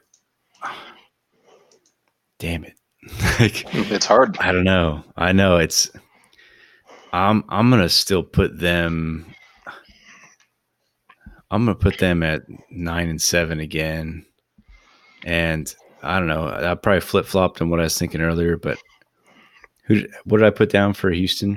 Was it nine, Nine and and seven? seven.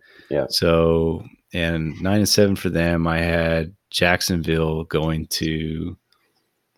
Uh, Jacksonville seven and nine. Okay, and then India was the one that took the hit. So we're gonna have a tie at the top of the the division between Houston and Tennessee, and I don't know. I don't know who's gonna prevail. I'm gonna need. To, I'm gonna need to know. Flip a coin, bro. Um. Okay, so I said Houston would take second in division last time. I'm gonna say Houston wins that division. Uh, I after rethinking this, uh, I'm gonna take Houston top spot. Tennessee's gonna be tied with them, but take second.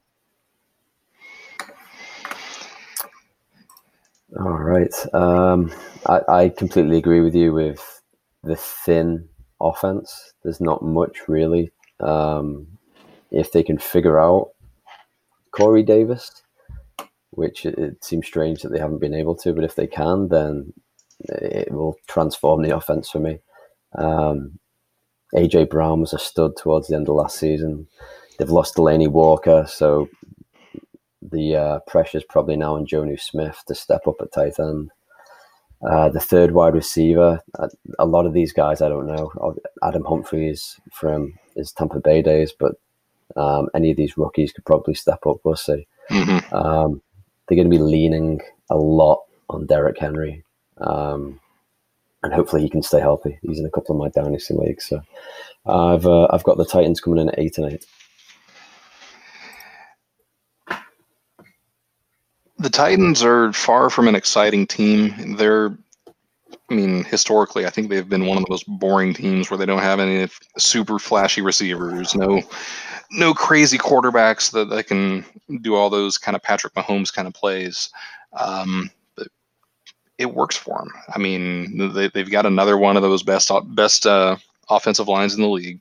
Solid defense enough to enough to keep them in games, and it's wild to see how AJ Brown came out in his rookie season, uh, late second round pick, and they were thinking he was going to be, I don't know, the fourth, fifth, sixth best uh, wide receiver in that rookie class, and I mean, is are, are you guys in agreement? He was probably the clear number one. I mean, DK Metcalf maybe, but I mean, AJ Brown, DK Metcalf are probably the the one, two in, in some order for last year. Yeah, maybe Deebo kind of fits in the mix somewhere Fair. too. Okay, but- that's fair. They they all came on towards the end of the season. but yeah, he he kind of lit the world on fire relative to expectations. And uh, I think an interesting part is, I mean, yeah, he's a late second round pick.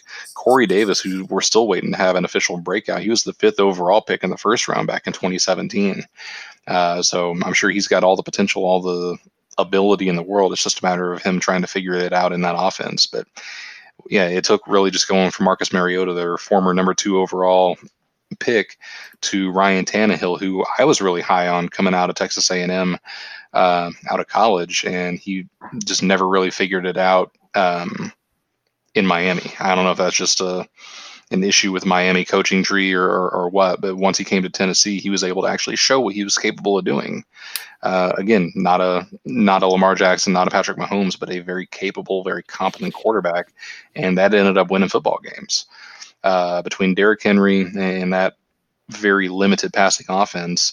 Uh, Derrick Henry, Munster, passing offense, whatever. It's enough to keep him in games.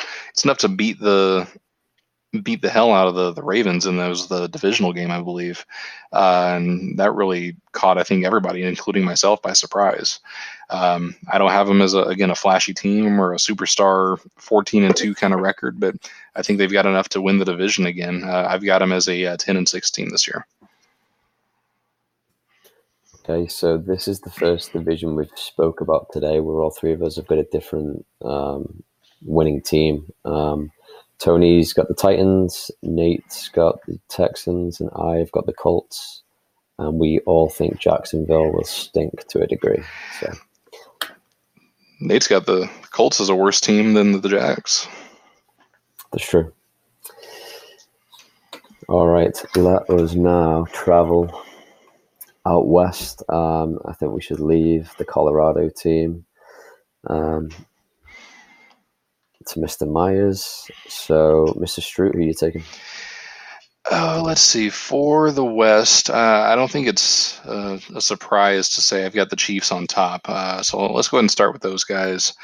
I mean, it's the the sexy pick. It's the team that everybody is excited about as far as number one or number two overall quarterback in the NFL. Um, rookie first round running back in Clyde Edwards Helaire uh, out of LSU. And now that Damien Williams is sitting out for the year, he's also going to be like the first, second, and third down uh, running back. So from a fantasy perspective, um, I'm hearing he's escalated himself into the toward the end of the first round in, in a lot of drafts. Um, passing offense, from Tyreek Hill down, they've got a ton of options. Um, Mecole Hardman also put up a lot of touchdowns last year, a lot of long touchdowns, and they're, they're saying he's going to do a whole lot more of those now as he gets more comfortable in that offense. But uh, Travis Kelce, a tight end. Hey, it's 11 o'clock. Uh, Travis Kelce, a tight end. I mean, they've just got got ammunition. They've got pieces, of weapons for days, and uh, I mean, it's it's boring to say, yeah, I think the Chiefs are going to do well again after they won the Super Bowl last year, but I don't see how they don't. Um, I've got them as the best record in the NFL this year. I've got them at finishing at 14 and two and getting the uh, number one seed in the AFC. Okay. Um, yeah, I, they're just a solid team. I mean, we saw what they could do last year. Pat Mahomes is just he's a different level type player. Um, so I'll keep it short and sweet for them. I think they'll, I think they'll improve a game. They'll be twelve and three next year. They'll win the division, um, and that's about all I have to say about that. I'm going to get my calculator out here, Nate. But uh, twelve and three. I'm not thinking that's all the games. Sorry, that's what I meant. Is thirteen and three. Thank you, sir. COVID game. Okay. Just um, making sure you're all paying attention there. Wow. so it is. Thought you might have had another tie in there again this year. 12 3 and 1, maybe. So, um, unless Chad Henne and Matt Moore can beat Mahomes out at quarterback, it's going to be. His job's probably safe. It might be, especially that contract he signed. But um, I'm not sure I've seen a player go from maybe third, fourth round to instant first round, and could be argued as like a top five pick now in Edwards Helaire. Um, he skyrocketed since um, Damien Williams has decided to opt out. Uh, wide receiver calls all the same personnel from last year, so everyone's familiar. Everyone knows the playbook, the coaching staff, and then obviously Kelce. No one's no one's stopping Kelce. So I've got the Chiefs coming in at 11 and 5. I do think some teams might figure them out a little bit. Wow. All right, let us now head to the Los Angeles Chargers as I've been watching these guys on Hard Knocks a little bit. So it looks like it's going to be deja vu for Tyrod Taylor. Um, the last time he was on Hard Knocks, it was with the Cleveland Browns, and he ended up losing the job to Baker um, pretty much on the show. I think he suffered a hand injury and then never got the job back. Um, I think he's got a couple of weeks maybe with the starting job here before Justin Herbert takes it over. Um, if the show is anything to go off of, all the coaching staff love how accurate and strong Herbert Tom is. Um, and then it's also probably going to depend on the record. If they have a bad start to the season, they might um, shorten that leash even more on Tyrod. At running back, it'll be interesting. Um, Ekeler was the passing down back with Gordon for a couple of years before just taking over and becoming Christy McCaffrey almost last year. Um, before they made the stupid decision to bring Melvin Gordon back and force some touches. So it'll be interesting to see if they let him take the lead on the job or if they push Justin Jackson in or rookie Joshua Kelley and split the workload there. Um, Keenan Allen stood. Mike Williams, we know he's about deep ball threat, and then it's the number three. Um, I guess we'll see if any of these guys can set up, step up, but I'm not familiar with any of their names, so it'll be a surprise to me, as I'm sure it will be to you. And then at tight end, Hunter Henry. It's just about health. Um, on his day, great red zone threat. Um, should get you know, at least six touchdowns a year, but he's just got to stay on the field. So I've got the Chargers finishing the season at eight and eight. I see Virgil Green, former Broncos tight end, has made his way over to uh, to the Chargers. Now I forgot about him. He used to be a kind of early season sleeper pick that a lot of people talked about, and he's never actually materialized.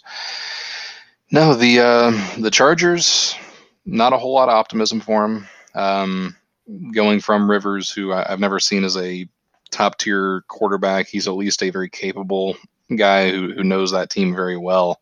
Uh, replacing him with a, a, rookie usually doesn't work out, at least in that first season. I'm sure long term it's going to be the right decision, but for 2020, I don't think it's going to do do very well for him. I, I, remember in the 2004 draft class, we've already brought it up a couple of times already, that there were really considered three top tier quarterbacks, and there were two at the top, which was Eli Manning and Philip Rivers. Then kind of a couple of steps down, then you eventually get the third guy, which is Ben Roethlisberger. And um, I mean, over the course of their careers, I mean, you can make a pretty strong argument that Big Ben was the the best one of the three. Uh, I mean, he and he and Eli both got two Super Bowls. Ben played in more, played in three. Um, Rivers has probably the the stats, but he never really had the the playoff success. Um, in this 2020 NFL draft, there were also three uh, three quarterbacks drafted uh, early in the first round, with uh, with Burrow and Tua considered kind of one two. Then a couple tiers down, you finally get to that third guy, which was Justin Herbert. He was actually taken sixth or seventh overall by the Chargers, so it wasn't exactly like he fell pretty far in the draft. Um, but it still had that same kind of mentality where there were the top two guys and then a, a third guy much further down the list. Will that mean he's going to be the same? It's going to be a lot closer to the other two, uh, like uh, Big Ben was. I guess we'll see. But I know early on the expectations for him are a lot lower than they are for uh, for Tua and Burrow. Um, losing Rivers, though, I, I, don't see it see it as being beneficial for him. Uh, even if Tyrod starts for the early part of the year, I don't think either guy is really going to be a, a true uh, a big success story on, on, this offense. Very crappy offensive line. They're going to take a lot of sacks, a lot of pressures. They're going to be forced to throw the ball very quickly, uh, or they're going to get sacked a whole bunch. So, overall, I see them as being worst in the AFC West, uh, finishing with a record of four and twelve.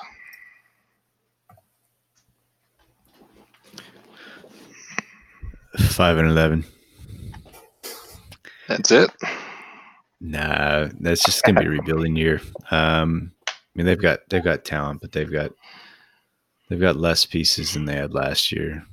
Um, you know, and a new quarterback, or at least a question mark at quarterback right now, and you know, I, I just think that they'll. I'm not going to see much improvement. Again, it's a stepping stone. They want to transition into Herbert. Um, and there's it's not the year yet. I do enjoy their uh, their defenses look good though, especially uh, on paper at least. Um, quick trivia question for you guys: Which team did Tyrod Taylor win a Super Bowl ring with? I'm going to throw out the Browns just just to get that started there. I, I don't think he won one with the Browns. Um, Wait a yeah. Let me think on this for a second. Um, I won't Google search anything. Yeah, I'm trying to think of what even which teams he's been on lately. And and if you guys want, we can leave this until we're finished with the teams. Then you can provide your answers. I just don't want to see any keyboard worrying taking place uh, while we're talking teams. Okay, we'll come back. We'll come back to the answer. Then. So, um, Nate, do you want to take us to your hometown? I'm going to guess he was on the Eagles, but that uh, we can we can revisit that. I, Just because I'm not going to be able to think of it otherwise, I'm just going to lock in Eagles for myself right now. Okay, we'll uh, we'll talk. Yeah, because yeah, didn't he play up in Buffalo for a while too? How many rings did the did the Bills win? No, none at all. But I'm trying to think of who he was there before. There was a clip on Hard Knocks and it surprised the heck out of me, and I'm assuming it'll surprise the heck out of you guys too. But I I, I, I, I looked up the answer now, and yeah, that's that's interesting. He's probably on the Patriots or something. He was the backup quarterback to Joe Flacco in 2012. Yeah, beat the Niners in the Super Bowl. I believe it was. Okay, yeah, that yeah. makes. I, I forgot that he was uh, a Raven. He was no for four years. Okay, all right. well, we knock out the the Broncos. Um, I think it's another team that's obviously up and coming. I think they're probably a, a year ahead of Los Angeles. Um, you add Jerry Jeudy, who I think is going to be a stud in the NFL, um, on top of already Courtland Sutton and even KJ Hamler that they have. I think it's going to be a, or that they added, I think it's going to be a good wide receiver. Um, we already was able to see some flashes of greatness in Noah Fant. Um, and they have a pretty deep, deep tight end roster. One of the uh, tight ends they have is Albert. I'm not even going to try to botch his last name, um, but he was actually a, a teammate of of Drew Lock. So they they have a, a relationship there. Um, so something that might play a factor. Then you add in Philip Lindsay, Melvin Gordon, who was a, an addition this year. So you have this two-headed, you know, monster who I think is very similar to Gordon Ekeler. I think, you know, Gordon Lindsay is com- comparable. Um, then on the defensive side, I mean, they still have a, a very strong defense.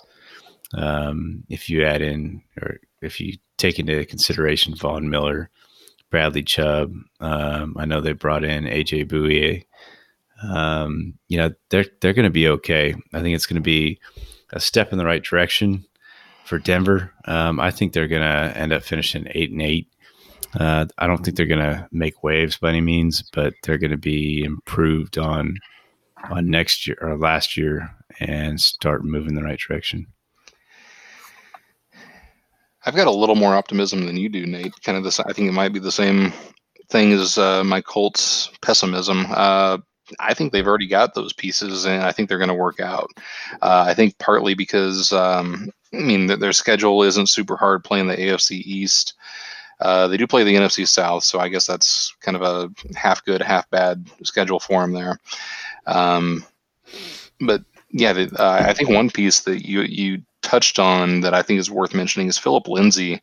I think is a more than just a complement to, to Melvin Gordon. I, think he's got a, definitely going to be that good one-two punch for for certain passing downs uh, or for certain plays. Uh, I think that's going to work out really well for him on having those options uh, at running back. And even though he's a, a rookie, I, am a really big fan of um, of uh, Jerry Jeudy. So I, I think I'm he's going to put up some some ridiculous uh, rookie stats. And Drew Lock, I mean, he has uh, shown early minor flashes of brilliance of capability. And again, I, I, think I'm just a believer in, in what he could do or what he what I think he can get to be this year, rather than what he's already uh, proven to be already in the NFL. But uh, I've got high hopes for the guy. Um, I've got the Broncos as a 10 and 6 team, uh, which allows them to sneak into the playoffs as a wild card this year. Eight, You had them at eight and eight. Yeah. Okay, just want to make sure. It, I think it's refreshing sometimes to just see a roster and see that a team has improved over what they had last year because so many teams seem to shoot themselves in the in, in the foot with strange trades, Texans, or by draft picks. Um, when Sanders left last year, I believe he, he got traded to the Niners. Um, Broncos played the rest of the year with Courtland Sutton and DaeSean Hamilton mm-hmm. as their two wide receivers. They still got those guys, but now they've added Jerry Jeudy to, to complement that. They had Royce Freeman and Philip Lindsay. The running game wasn't great. They bring in Melvin Gordon. You know, there's little things, there's little improvements there. And like you said, with the strong defense, I expect them to have a pretty good season. Um, so I've got the Broncos finishing up at nine and seven. All right, Tony. Do you want to take us to Vegas? Uh, the the first Las Vegas football team. I mean, I don't know that that that's another wild card. I mean, I I know that we we've used the term 15 times today, but the uh, Las Vegas Raiders. Um, I think it's going to be another fun team to watch. I, I don't know how much that's going to translate to, to NFL wins, uh, but I'm certainly going to enjoy seeing what they could do. Um, I don't know it's a quarterback who's not exactly uh, going to light the world on fire, and then you've got uh, a team of could be's and, maybes. Uh, another, I, I, talk about it a lot because I think it's a, a, bigger deal than most probably is the, uh, especially because the Colts have struggled with it. And I saw what happens when they figure it out is an offensive line. And when you have an offensive line that's going to protect your quarterback, that's going to allow your your running game to to make huge holes, and it, it's going to just pay dividends long term. Um, the Raiders have another one of those very good running uh, uh offensive lines. That's going to be huge for Josh Jacobs.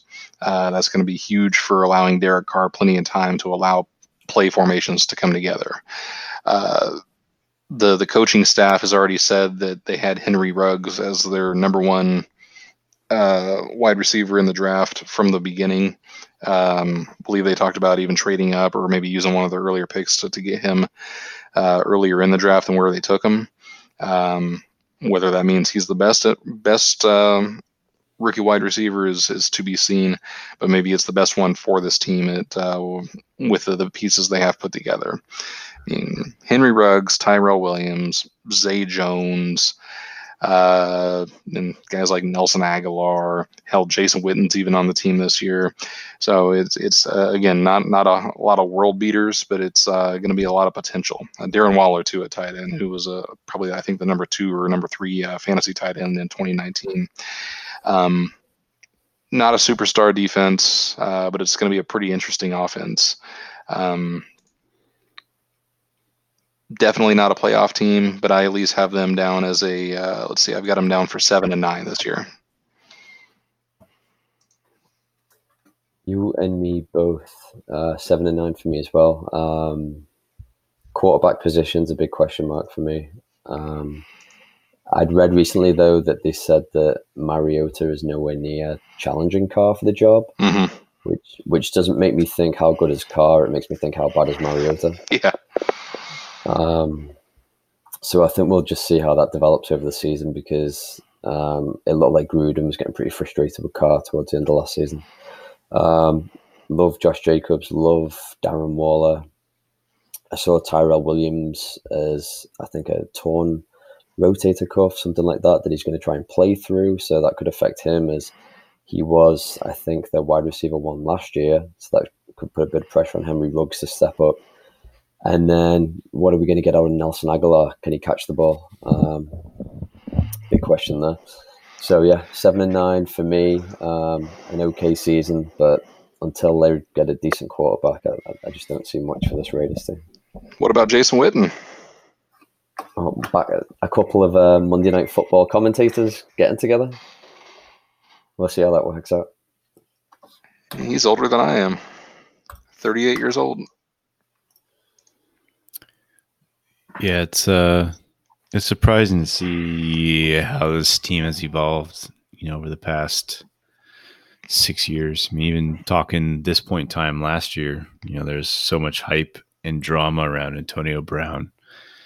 Um, you know, and seeing what this team could be with having, you know, Josh Jacobs, this potential and this receiving corps to pair with Carr and you know, having Gruden in the mix as well. Everything was exciting. Then all shit, like just that sums it up. Just went to sh- just went to shit. That's that's pretty much the the only way to say it. Um, and I don't I don't see it getting anybody better this year. I mean, it's going to be in a new city, which is that's going to be different. I think that's one thing that also helped the Raiders out. You know, is their their hometown crowd and the the crew that supported them and being in California. Um, you know, I'm sure some of them are going to travel uh, when they can watch the games, but I think that's going to play a factor. I I just don't see much success for the Raiders this year. Um, I think it's going to be a disappointing season. Um, their first year in, in Las Vegas, and uh, I'm putting them down at uh, at six and eight this year. Those definitely don't add up. Two ties. Six and ten. Six and ten. I'm just making sure again. Just keeping us on our toes here. One hour and forty three minutes. In. I'm like watching these hockey scores going on right now, and kind of me off and everything. Watching Colorado's playing and baseball and hockey, so it's just Is the no score basketball six to today. eight? Yeah, no basketball. Okay, Definitely so no that is basketball. the uh, yeah probably none tomorrow either, but we'll see how that goes. Uh, the West is closed out. We've done it, guys. The AFC is complete. We have talked about every NFL team. Um, just a quick recap. Um, as far as the East goes, we all have Buffalo winning that division. Uh, for the where am I now? In the West, we all have Kansas City. In the North, we all have Baltimore Ravens, and then it gets interesting in the South, where I have Indy, Nate has Houston, and Tony has Tennessee. So I have recorded these for our recap at the end of the season. cool. We've recorded the podcast for, I guess, historical records as well. So we've got that to back us up. Um, yeah, so I think that's that's really it right now. Um, I say we call it a pod. I think it'd probably be worthwhile getting on at some point in time, as soon as we can, to maybe give one final bit of a burst of life to guillotine. Maybe it's going to be too late before the draft this weekend, um, but I'm sure it's going to be worth having a get together to to have maybe one final chat about potential, you know, redraft league drafts, um, or just final news and notes before we actually get into the NFL season. Yeah, I've got a feeling some some leagues might come together at the last second once people realize, oh shit, an actual football season is going to happen. Yeah, hell, let's sign up for a last second league. Um, hell, I might uh, might even be a, in favor of uh, running a few of those myself, like starting and putting those together. Uh, just depends on how things look in these final weeks leading up to the season. But um, yeah, right now we're trying to get that that first first and probably only guillotine league uh, set up. Scheduled to draft uh, this win this Sunday, 3 p.m. Central Sunday, assuming we can uh, fill it up uh, before or by uh, this Friday. So we've got about two days to get that done. Uh, I'm going to keep leaning on my guys. If you guys can do the same, that would be appreciated. Then, obviously, anybody listening, if you hear this and you haven't signed up yet, then get the fuck on it want to get at least one of these leagues together this year. I know that again, this year is going to be far from the the norm for for how we both approach a, a season and how the season's going to play out. But um, hopefully, we can ke- keep the momentum alive on that on that uh, guillotine league format. And then uh, come 2021, when things are back to normal, hopefully we can kind of blow it out of the water and go crazy with it next year. But um, yeah, definitely, Nate. I'm in favor of setting up another one of these maybe next week because we're already running pretty late today. I don't know if we want to devote a whole lot of time to our talking about our leagues. We can do that for a, a separate pod. Um, Andrew, is there anything else you wanted to bring up for tonight? Uh, my only thing was if there's six spots we need to fill if we're drafting Sunday, and what was your deadline that you had in place? I mean, just just so I can give give everybody sufficient notice to let them know, hey, this is going to happen or this is not going to happen. Uh, I was saying uh, 3 p.m. on Friday, so I guess that leaves us what 40 hours from right now, give or take. Uh, 3 p.m. Friday, basically toward the end of the workday on on Friday. And I know with this hurricane, that might give us even less kind of time in front of a computer to think about that. But if you can lean on your people, and I'll do the same on mine tomorrow and if we can get some commitments, I mean, as long as they're in, uh, we can worry about the money for the league and everything later on. But at least get the names on the list, and I'll get the invites sent out from uh, my fantasy league, so we can start getting getting names on that. We don't have to worry about a draft order because it's an auction draft. But uh, if we can get six more guys going on that uh, before Friday afternoon, then we can make that happen. I, I think we can get two each. Let's try. Let's try Definitely. two each. Let's get this league going. I agree. Cool. All right. So let's, that uh, it? let's call it. Yeah, let's call it a night. Let's get some rest. Uh, I'll get this posted tomorrow, and uh, we'll we'll meet up soon. Yeah, well, stay away from Laura, guys. All right. Take care, guys. Thanks. Later, guys.